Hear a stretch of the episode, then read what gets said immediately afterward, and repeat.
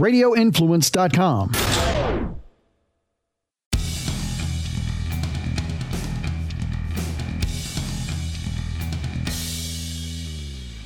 Welcome back to the Lawfather podcast. As always, we're here in Lawfather headquarters. I feel like it's been a while since uh, we've been on, but uh, good to be back on and to have you all listening. Uh, big shout out to Radio Influence putting this all together and uh, take a listen to some of the other shows that they have on. There's some really good ones uh, there with my, my buddy DJ Eakin and Ian Beckles. So uh, check those out. But let's jump right into things and let's look at the the Surfside uh, down South Florida, the condo collapse. And uh, a lot of things going on with that. Look, really terrible incident. And I've said it probably several times. You're probably kind of tired of hearing me talk about the fact that when we get involved as lawyers, there's probably something really bad that's happened. And you know, life tragedies kind of equate to really interesting legal questions. And, and this one really has a lot of legal nuances that are, I don't want to say when you're talking about something as drastically bad as this is, that it creates interesting questions. But from the intellectual legal side of things, it creates some really interesting nuances. And, let's look at the first one because you know there's there's likely going to not likely there are already several lawsuits that have been filed right on behalf of uh, victims whether uh, they were killed or injured in it and uh, at, at, last count when i was looking last night today is uh, the 12th so uh, on the 11th there were 16 lawsuits that had been filed uh, that named champlain tower south condominium. So um, that's the count that we're at now. But so you have all, all those people who have lawsuits, but there are going to be some that lack the ability to bring a lawsuit, right? Okay, so think about this for a second. It's kind of a, a, weird thing to think about. You have this mass tragedy. We already have 16 lawsuits, and some of these lawsuits have multiple plaintiffs within it. Okay, but is there a possibility that you could have people within there who have who were killed in this, they, they, they would have had to have been killed as a result of it, that don't have a claim? The answer is yes. It, it's really, you kind of get into this really interesting nuance with Florida state statute. And it all comes down to the wrongful death statute. So you could actually have somebody killed in, in a negligence action, okay? And that would be what this would fall into in terms of a category, okay? Is negligence. And you could actually have a situation where you can't bring a claim. Well, you, your family can't bring a claim. And it has to do with the wrongful death statute. So if you don't have a surviving spouse or you don't have a child that fits the criteria of the statute, guess what? There's no claim. Right. And from what I understand of this building, uh, there were several retirees who lived in this building. So you kind of up the odds and the probabilities that you could have individuals who can't bring a claim or their family can't bring a claim on their behalf because by nature of being a retiree you're usually a little bit older right and as you get older you know spouses pass away your children get older right so you could actually fall into this this possibility of not being able to bring a case right so there are people who may not be able to bring a case. All right. Um, another interesting thing to look at before we kind of dive into what the lawsuits look like, or at least uh, I picked one of them out. Uh, I found one of the attorneys who has uh, several clients in it, and by and large, the the complaints that that attorney has written are going to be pretty nearly identical in terms of defendants. Uh, one of the interesting interesting things to look at, and we come right back to Florida State statute, is the town of Surfside is not listed as a defendant. Now, there are several named defendants in in these lawsuits, or at least uh, in this one um, by by this one attorney. Uh, there's in excess of ten. It's I think twelve or thirteen uh, individual defendants, and there was talk that Surfside would be a defendant. The town of Surfside would be a defendant. Uh, here's why. Here's why they aren't yet. Okay, it, it's it's really it's interesting in a sense. Uh, I would expect to see them as a defendant possibly in the future. Uh, not necessarily sure from a legal standpoint. I think there's a lot of legs to stand on for them as a defendant, but why aren't they listed now when seemingly they're listing everybody and their brother as defendants? Well, there is a six month notice period that comes into play. So there's something called sovereign immunity, and sovereign immunity just says you can't sue a governmental entity unless that governmental entity allows you to sue them. Uh, the the federal government there are diff- there are ways to do that. Uh, you basically have to ask permission. Uh, on the state level, in Florida at least, it's statutory, and what the statute says is you can sue a governmental entity, but you have to follow very strict procedures. One of those procedures is that you have to wait six months. You have to, there's a notice form that you have to fill out, and it's very specific. There's a lot of information that you have to put on it about the specific client and what happened and where it happened. You have to give a lot of specificity as to all the facts, okay? Send that claim off to that governmental entity, and then you can bring a claim against that entity. So you have this six month wait. So what would have to happen in a case like this where lawsuits were filed pretty immediately is you'd have to file a motion for leave to amend the lawsuit and tell the court, hey, we, we need to add Surfside because a we can now because it fits the statutory requirements and b uh, most likely because there's been some discovery that's been done and some evidence that's been gathered there is a reason to bring them in. Okay? So that is who is missing from the lawsuit. Now, look, this is uh, this is where it gets interesting because there are so many different people involved. There are so many different entities that have become part of this lawsuit, and uh, there's some key pieces here to look at. This was a condo. Okay, a condo is owned by all the individual owners.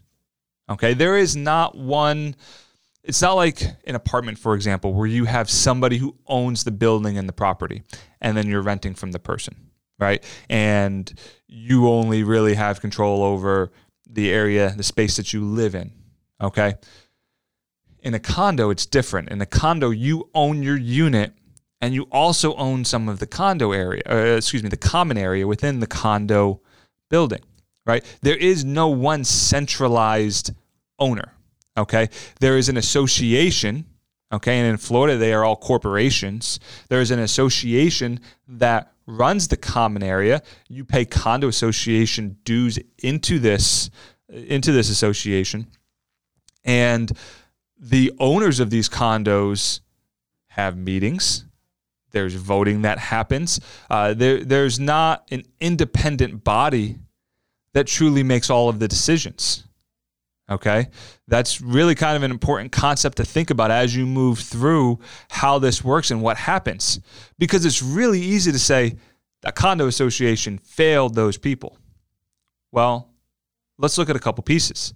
Because what is that condo association made up of? That condo association is made up of residents. Okay. The people who are on the condo association board own, uh, they may not be residents. So let me, let me walk that back for a second they may not be residents in terms of that they live there, but they're owners. Okay, so you could have an owner who rents out uh, rents out a, a, a unit. Okay, and, and I represented uh, a real estate investment firm, and they had a condo uh, locally that they actually owned. They owned all but two of the units in it, so they ran the association, and but they didn't live there, so they weren't quote unquote residents, uh, but they rented out the units. So they were owners. Okay, so it's made up of owners, and, in a situation like this, it sounds like uh, that most of the people they were residents there. Uh, doesn't sound like it was a big rental community. Now, some of them may have been snowbirds that lived somewhere else part of the year and, and lived there part of the year. But for all intents and purposes, okay, they were all residents. They're all owners. All right. Uh, so you have this association that is made up of owners. So how do those owners get on that board? Right? How do they become the board for the association? Well, they're voted on by the other owners. Okay. So you have this board of owners that's voted in by other owners that makes decisions based on votes of the owners. Okay. So you don't have this one person that you can go, it's you. You made all the decisions. It was all on you. Or a board of directors for a company. It's all on you because you make all the decisions. No, it's kind of like the government in a sense right? Uh, in a very loose sense, that you vote somebody in to the Senate, you and you expect them to make decisions based on your vote. Uh, a condo association actually votes even a little bit more. So uh, voting, uh, excuse me, budgeting rather, is voted on. So a budget is created by the board of the association. It is presented to the members of the association, and it is voted on and the owners, the owners of the individual condos, are the ones who make those decisions. Okay. Um, part of that, a lot of times, is assessments. There's usually a line item for reserves and assessments, and sometimes there's special meetings for additional assessments. Okay. That's one of the things that's going to come up here in this case. Um, the the members of the board uh, have a what's called a fiduciary duty, and uh, one of them, uh, Scott Stewart, has been named individually uh, in lawsuits as a defendant. another one that we have here is this Morabito Consultants Inc., and they did an analysis and a report on the building. Uh, Concrete Protection and Restoration Inc. Uh, they also did an analysis on the building. Uh, Willcott Engineering, uh, 87 Park LLC, and there's uh, several different iterations of that, uh, including uh, 8701 Collins Avenue Condominium Association. My understanding is the uh, 87 Park, that 8701 Condo Association, then there's 8701 Collins Development, and there's several other defendants. That's a new building being built, and what they're trying to say in this is you were building your building and you did something to cause this building to collapse. Uh, that's uh, that to me. That's going to be a really tough road to hoe, especially right in the beginning of a lawsuit. You know, it, it's one of these things where you can amend a lawsuit really easily to add defendants. It, it's really easy to lose a defendant if you can't prove why they should be a part of it. Okay, now Maybe it's the concept of, hey, we're going to name you as a defendant and hopefully your insurance company pays out. Okay. Um, maybe. But to me, that's going to be a, a, really tough road to go. And, and even more so, uh, I'm not really sure how you tie in the uh, condo association for that because it's just a group of the owners and they don't really have anything to do with the actual physical construction of the building. So um, that's that's what I'm seeing there as far as that. And I really, I think it's a stretch. I really do. If I'm on the defense side for that, I'm filing a motion for summary judgment that hey, they don't really have. Uh, any leg to stand on. They don't have any evidence to show that we did anything. Uh, it's too speculative. So in uh, in the law, you can't be uh, you can't be overly speculative. You can't be speculative at all. You have to actually have facts that show.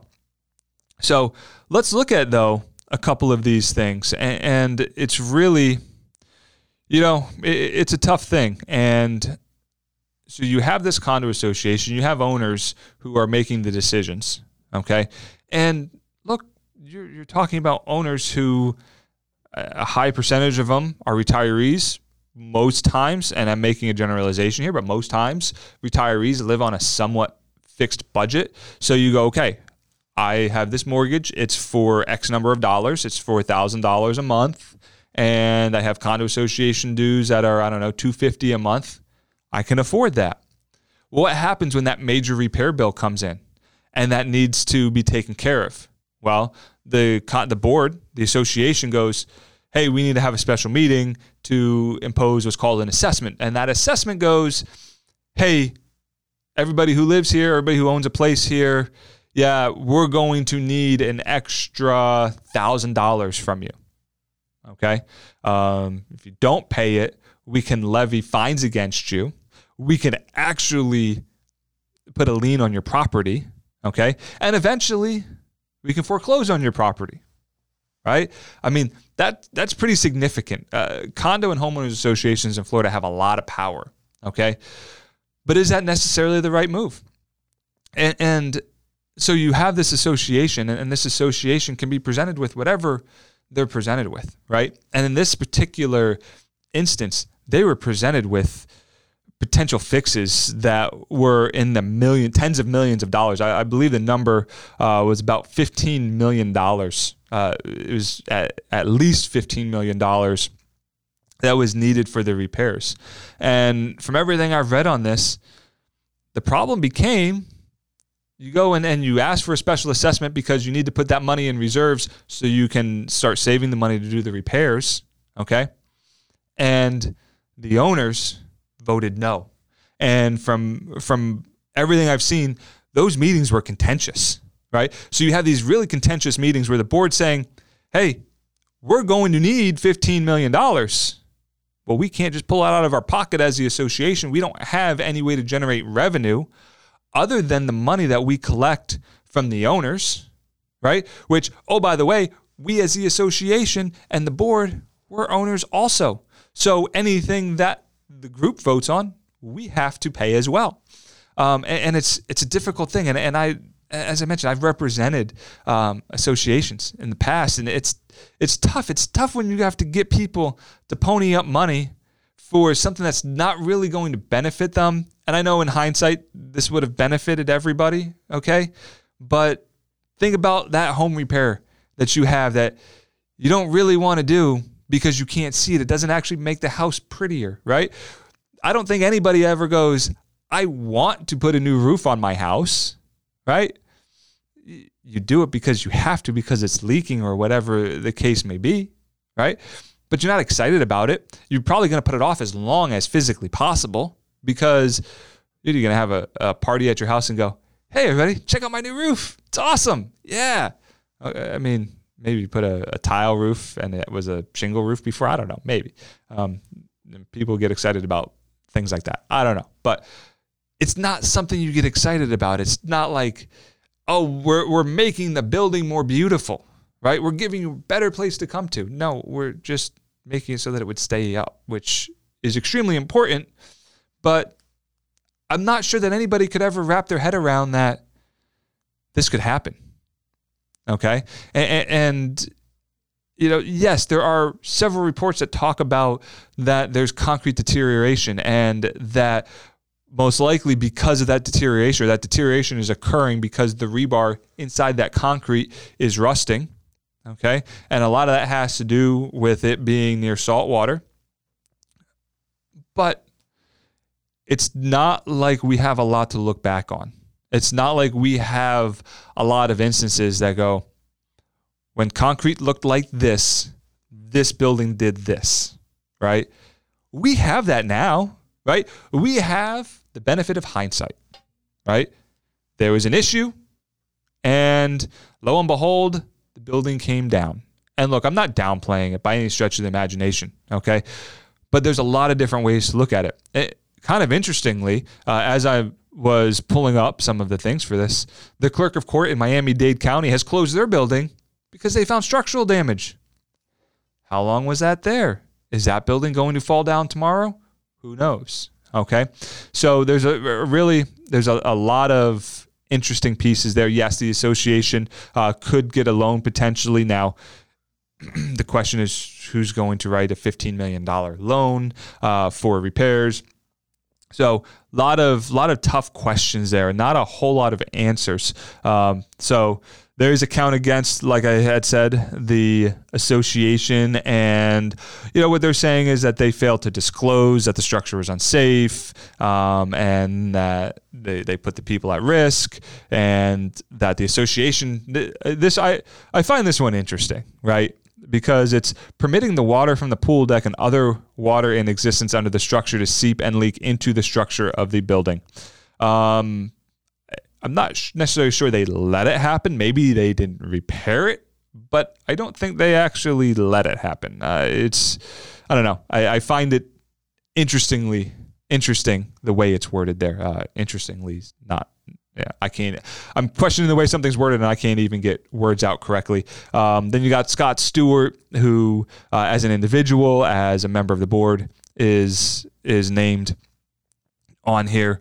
And and, and look, the problem becomes you're essentially suing yourself right? So you have these insurance policies, and there's uh, at least three insurance policies that deal with the building itself, and uh, it's something along the lines of like $46 million uh, from what I've been able to, to find so far. But here's the thing what do you do if you live there, right? So we have all these people who were hurt and killed as a result, but then we have these people that survived, they lost their home. Okay. And look, I'm not saying that losing your home is worse than losing your life as a result. Okay. But there's $46 million in insurance money. You have to cover the injuries. And oh, by the way, just because you died doesn't mean that your mortgage that you had on that condo goes away.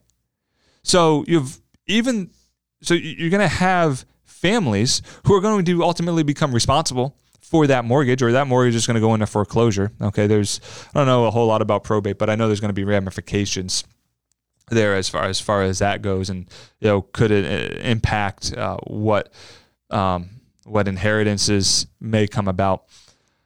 But you know, the, the the problem becomes what happens with all that all that insurance money because if you own a house, okay, so let's let's break this down for a second. You own a house, you have homeowners insurance.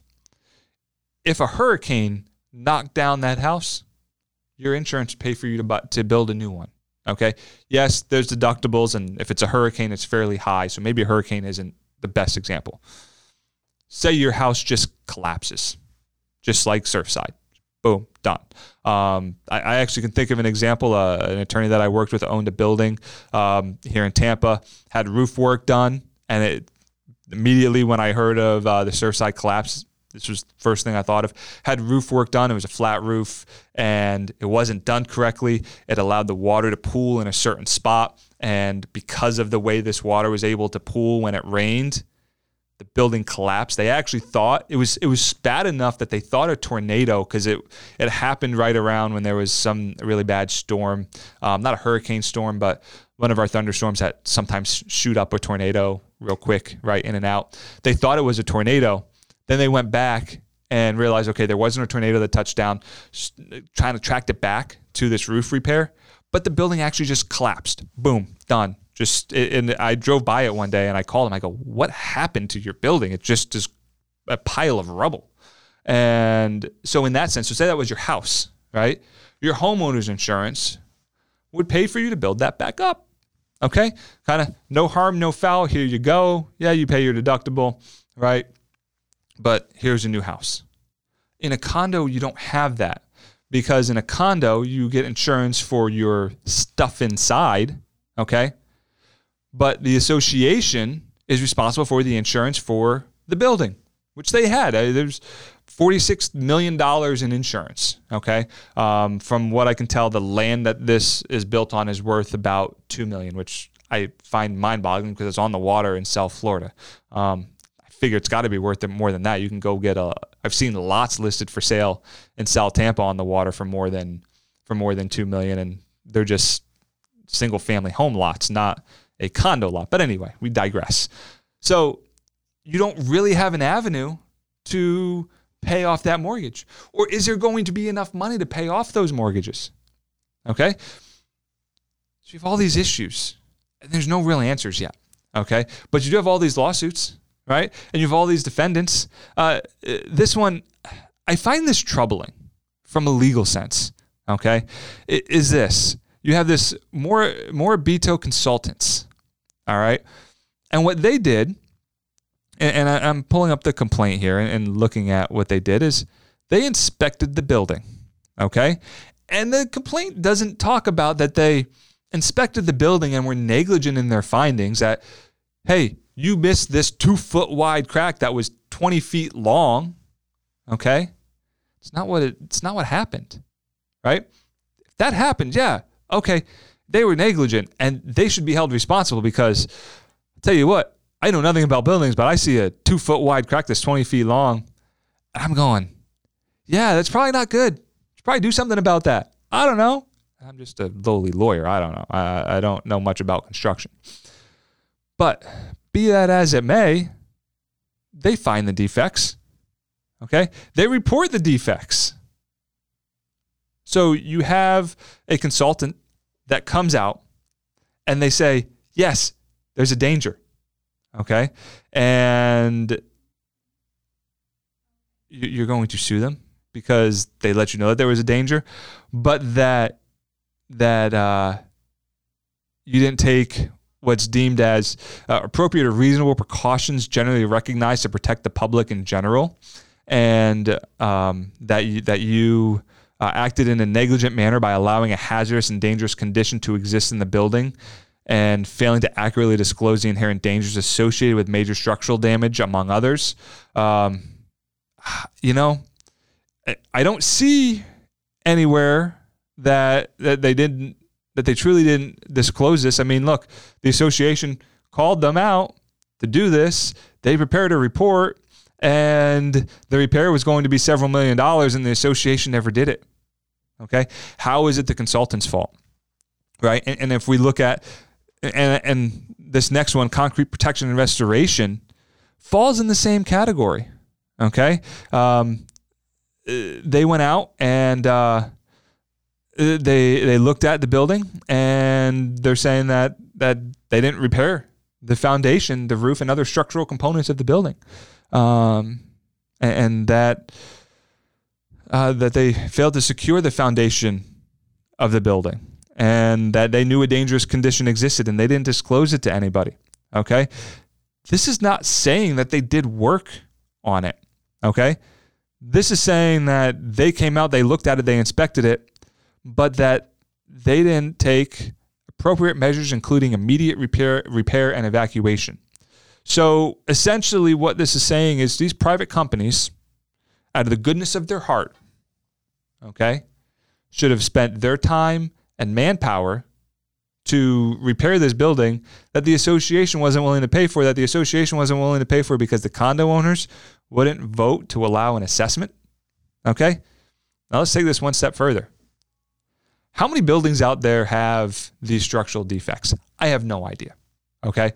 All I know is we don't see buildings falling down all the time. And my guess is that this condo building is not the only building with structural defects like this. Okay. So let's play out the alternate scenario.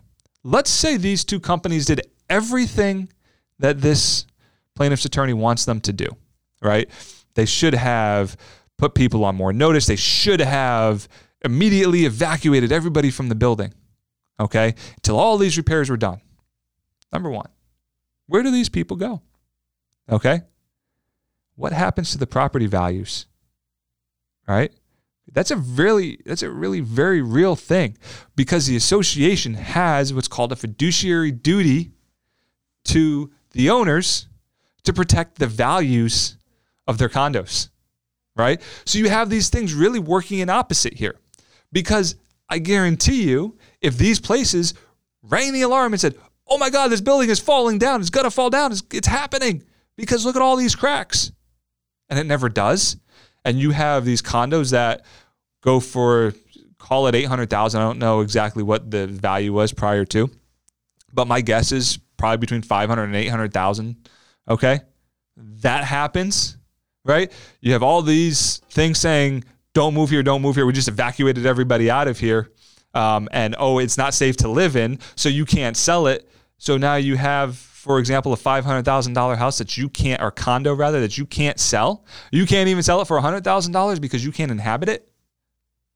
That's a problem, right? That is a major, major fiduciary problem. So there are no real answers in this one.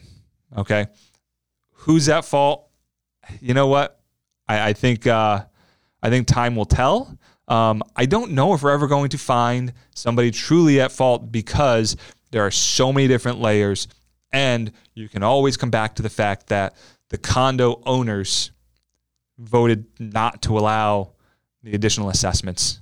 Okay. That would, that could have, could have funded these repairs. All right. Now, should the association have done more? Look, that's that's probably a question for somebody who does a lot of condo law and, and is really well versed in the really nuances, right? Kind of highlighting the need to when you need an attorney, find someone who specializes in that area because there are a lot of little nuances. Anyway, look, the Surfside collapse, major, major catastrophe. Okay, um, not downplaying that by any stretch of the imagination. Um, really these lawsuits are really very interesting. Uh, I could go on for probably hours breaking these things down, but you know uh, the point that I want to bring home on this is there's a lot of different people involved. Um, I don't know who's at fault, right? Um, eh, there may not be. There may not be any one person that you can go, this person's at fault, okay, or this company's at fault. Um, it comes down to joint several liability. You could have several people, and you can't. Joint several liability says you have several people who could have caused it or did play some role in something, but we can't delineate who did what. Okay. So you all get to come together and you all have equal responsibility. And if you all want to sue each other on the back end and figure out who's more responsible, go after it. Me as a plaintiff's attorney, I don't have to, to figure that out. Okay. But I do think we come into a really dangerous position in the law to try to say a consultant who comes out and does a report should have evacuated the building. Okay. Now, they may have a duty to arm the association with those facts.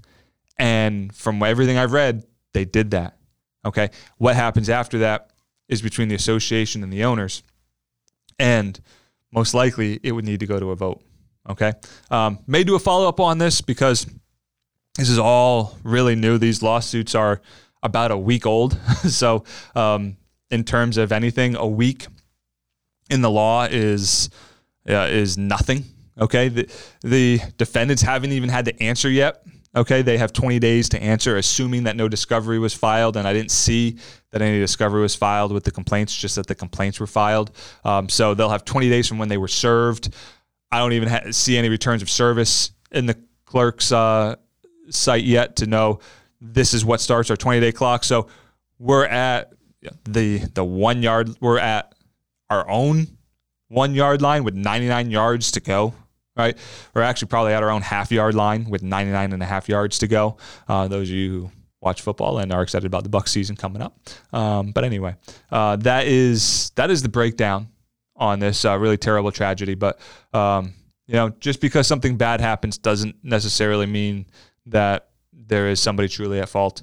Um, so this is a, a, really bad situation, and I don't think there's an easy answer, and I don't think there's a, a pot of gold at the end at the end of any rainbow here on this one. But um, that is my breakdown on this. It is the Lawfather podcast. Special thanks as always to Radio Influence, and check us out on all of our social media: Instagram, Facebook, uh, a little bit on TikTok. Yeah, maybe we'll up that game just a little bit more. Um, but by all means, check us out on Instagram, Tip Tuesday, Fact Friday, and right from the Lawfather headquarters. Lawfather out.